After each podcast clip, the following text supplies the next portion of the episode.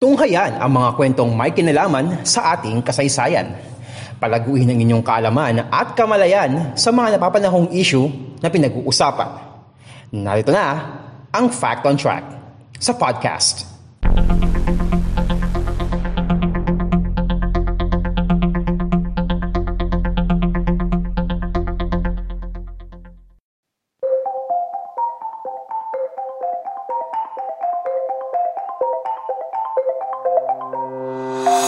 Kwento ko sa isahan, kalaman at mga napapanong sa pin sa Lipunan Fact on Track sa podcast.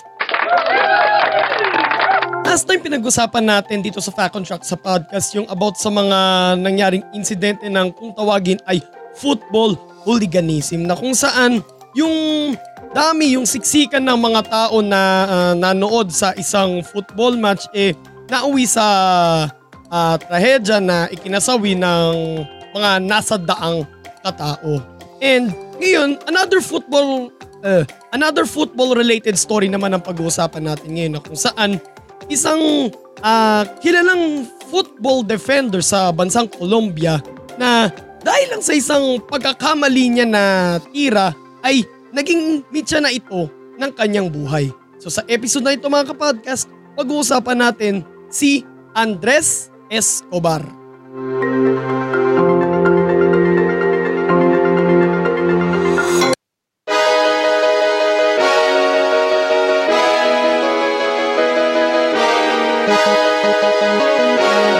May kayang pamilya sa Medellin sa bansang Colombia, si Andres Escobar Saldarriaga. Siya ay pinanganak noong March 13, 1967. Naglaro siya sa Colegio Calazans at nagtapos naman sa Instituto Conrado Gonzalez kung saan siya ang unang kung saan siya unang naglaro ng football bago siya tumungtong sa professional level.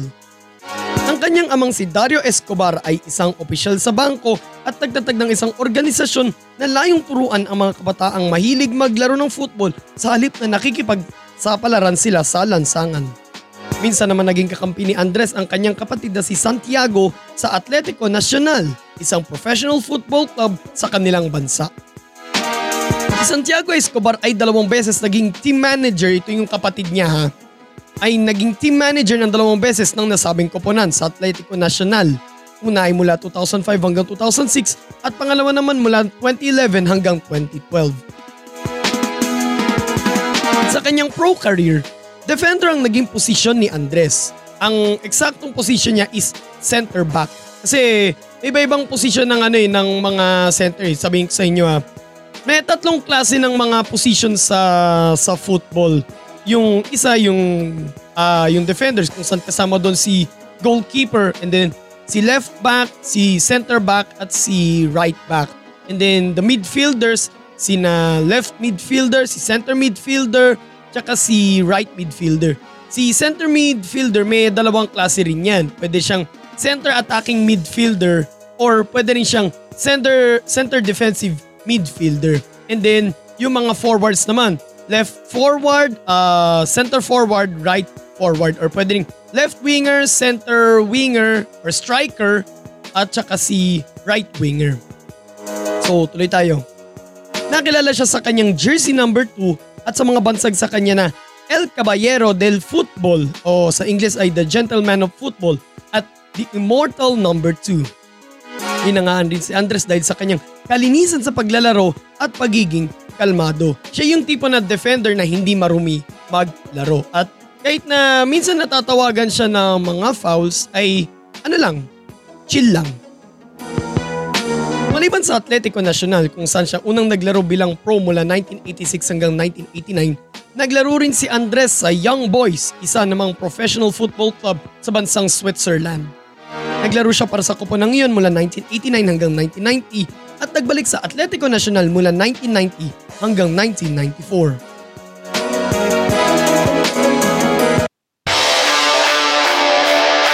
Bahagi rin si Andres ng National Men's Football Team ng bansang Colombia. March 30, 1988, una siyang naglaro para sa Colombia sa kanilang match kontra sa Canada kung saan nagwagi ang Colombia sa score na 3-0. Para naman sa kanyang kauna-unang international competition appearance, naglaro naman siya sa 1988 Rose Cup kung saan siya naka-score ng kaisa-isang goal para sa Colombia kontra sa England. Nagtablang dalawang koponan sa score na 1-1. Naglaro rin siya para sa Colombia noong 1989 Copa America, ngunit na-eliminate ang Colombia sa unang round ng naturang torneo.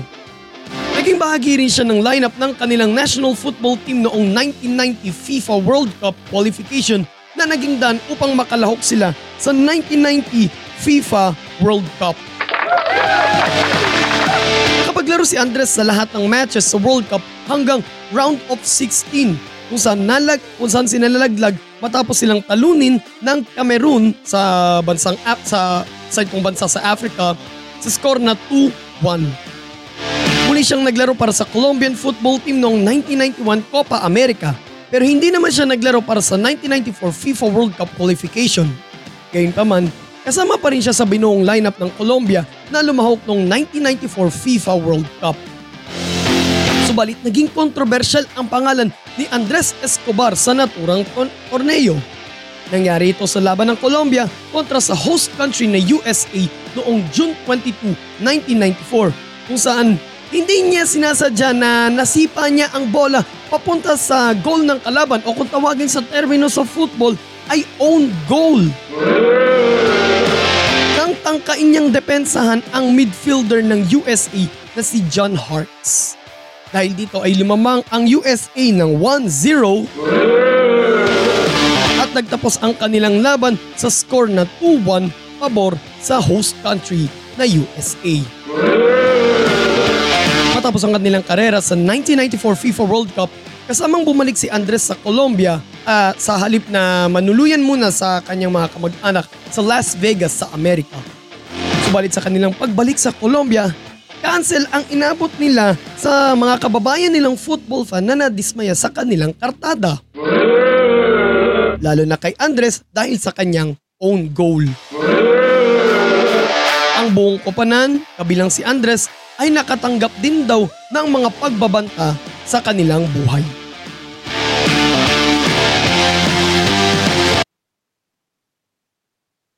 Alas tres ng madaling araw ng ikalawa ng Hulyo taong 1994, matapos magpunta sa El Indio nightclub sa lungsod ng Medellin, dun sa bansang Colombia, kasama ang mga kaibigan, mag-isang nagtungo sa parking lot ng naturang nightclub si Andres para bumalik sa kanyang sasakyan. Hanggang sa tatlong lalaki ang dumating at nakipagsagutan kay Andres. Dito na nangyari ang mga hindi inaasahang kaganapan.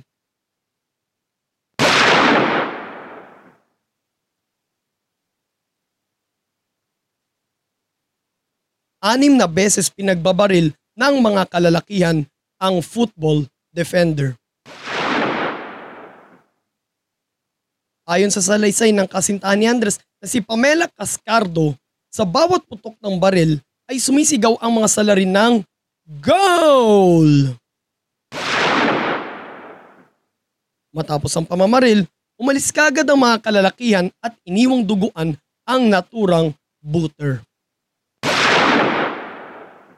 Isinugod pa sa ospital si Andres pero matapos ang 45 minuto, binawian na ng buhay ang nooy 27 anyos na football defender.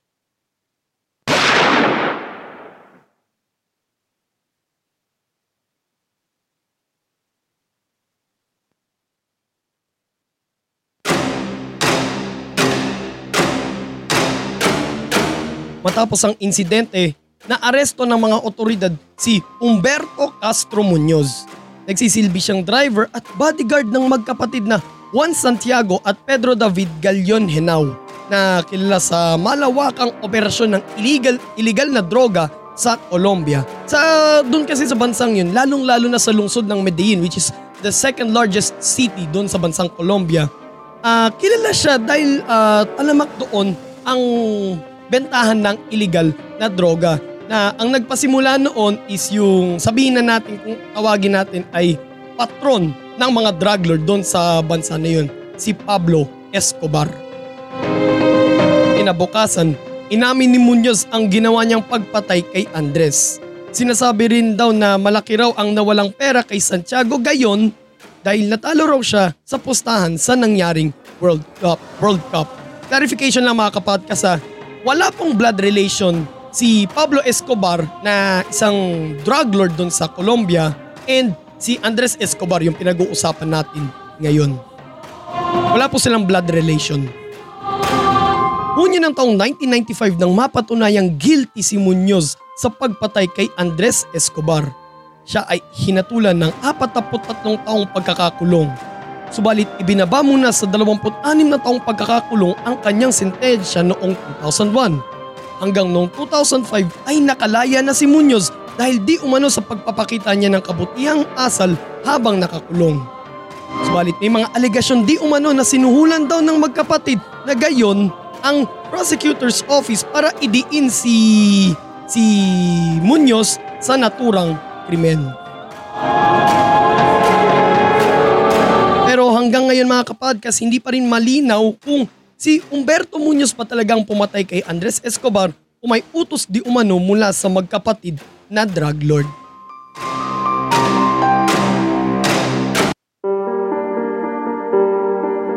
Nasa isang daan at dalawampung libong katao ang nakiramay sa pagpanaw ng isa sa itinuturing nilang idolo sa Colombian football.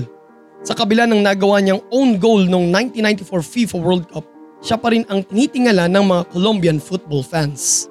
Matapos ang kanyang pagkamatay, itinatag ng naiwang pamilya ni Andres ang Andres Escobar Project na mula sa pangalan ng at ng pinag-uusapan nating football defender na layong matulungan ang mga kapuspalad na kabataan at maturuan ding maglaro ng football. Itinayo naman sa Medellin, dun din sa Colombia, ang estatwa ni Andres Escobar noong 2002. Ang nangyari nun sa Colombia, mas lalo pang pumangit yung image nila sa international football. In fact, after nang nangyaring pagkamatay nito ni Andres Escobar ay lalo pang bumaba yung rankings ng Colombia sa FIFA Men's Rankings.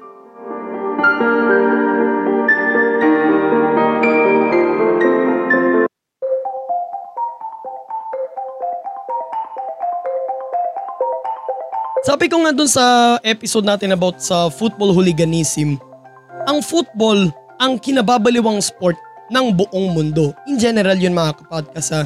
Eh tayo lang naman naiba sa buong mundo na o kung hindi lang naman pero tayo kasi sa buong mundo eh naiba tayo kasi basketball naman yung kinababaliwan natin eh. Pero sa buong mundo in general, football talaga ang kinababaliwang sport. Kung kaya uh, marami ang nahumaling sa ganitong sport na ito kasi maraming big names na tayong nakikilala dito eh, di ba? Pero hindi maiiwasan na yung mga ganong klaseng kaganapan katulad nung nangyari nung 1994 FIFA World Cup na kung saan uh, yun nga yung yung hindi nga sadya ni Andres Escobar na nasipa niya dun sa goal ng kalaban yung ano yung yung bola which is ang attempt niya talaga is i-block yung ano eh i-block yung goal attempt nung ano eh nung midfielder ng USA eh di ba pero yun nga hindi nga inaasahan na mauuwi sa ganong klase ng karahasan. Na ang mga pinagugatan is, syempre, pustahan, hindi naman mawawala yan sa sports, and yung, alam nyo na, yung kung saan sangkot, yung mga sinasabing mastermind, which is yung Gayon Brothers, droga, tsaka gang war na rin. So, yun nga, hindi talaga maiwasan na sa likod ng ganong klaseng sport, eh, may mga nagaganap din na karahasan. So more episodes coming your way. So please uh, subscribe to our YouTube channel, Podcast Nimans, and don't forget to click the notification bell button. And also follow us on our social media accounts sa Facebook, sa Instagram at sa TikTok, Podcast Nimans. And also, uh, mapapakinggan nyo po ng libreng Fact on Track sa podcast sa Spotify, Anchor, Pocket Cast, Google Podcast, Red Circle at sa Podvine. Ito po si Mans at ito ang Fact on Track sa podcast. God bless everyone. God bless the Philippines. Purihin po ang Panginoon.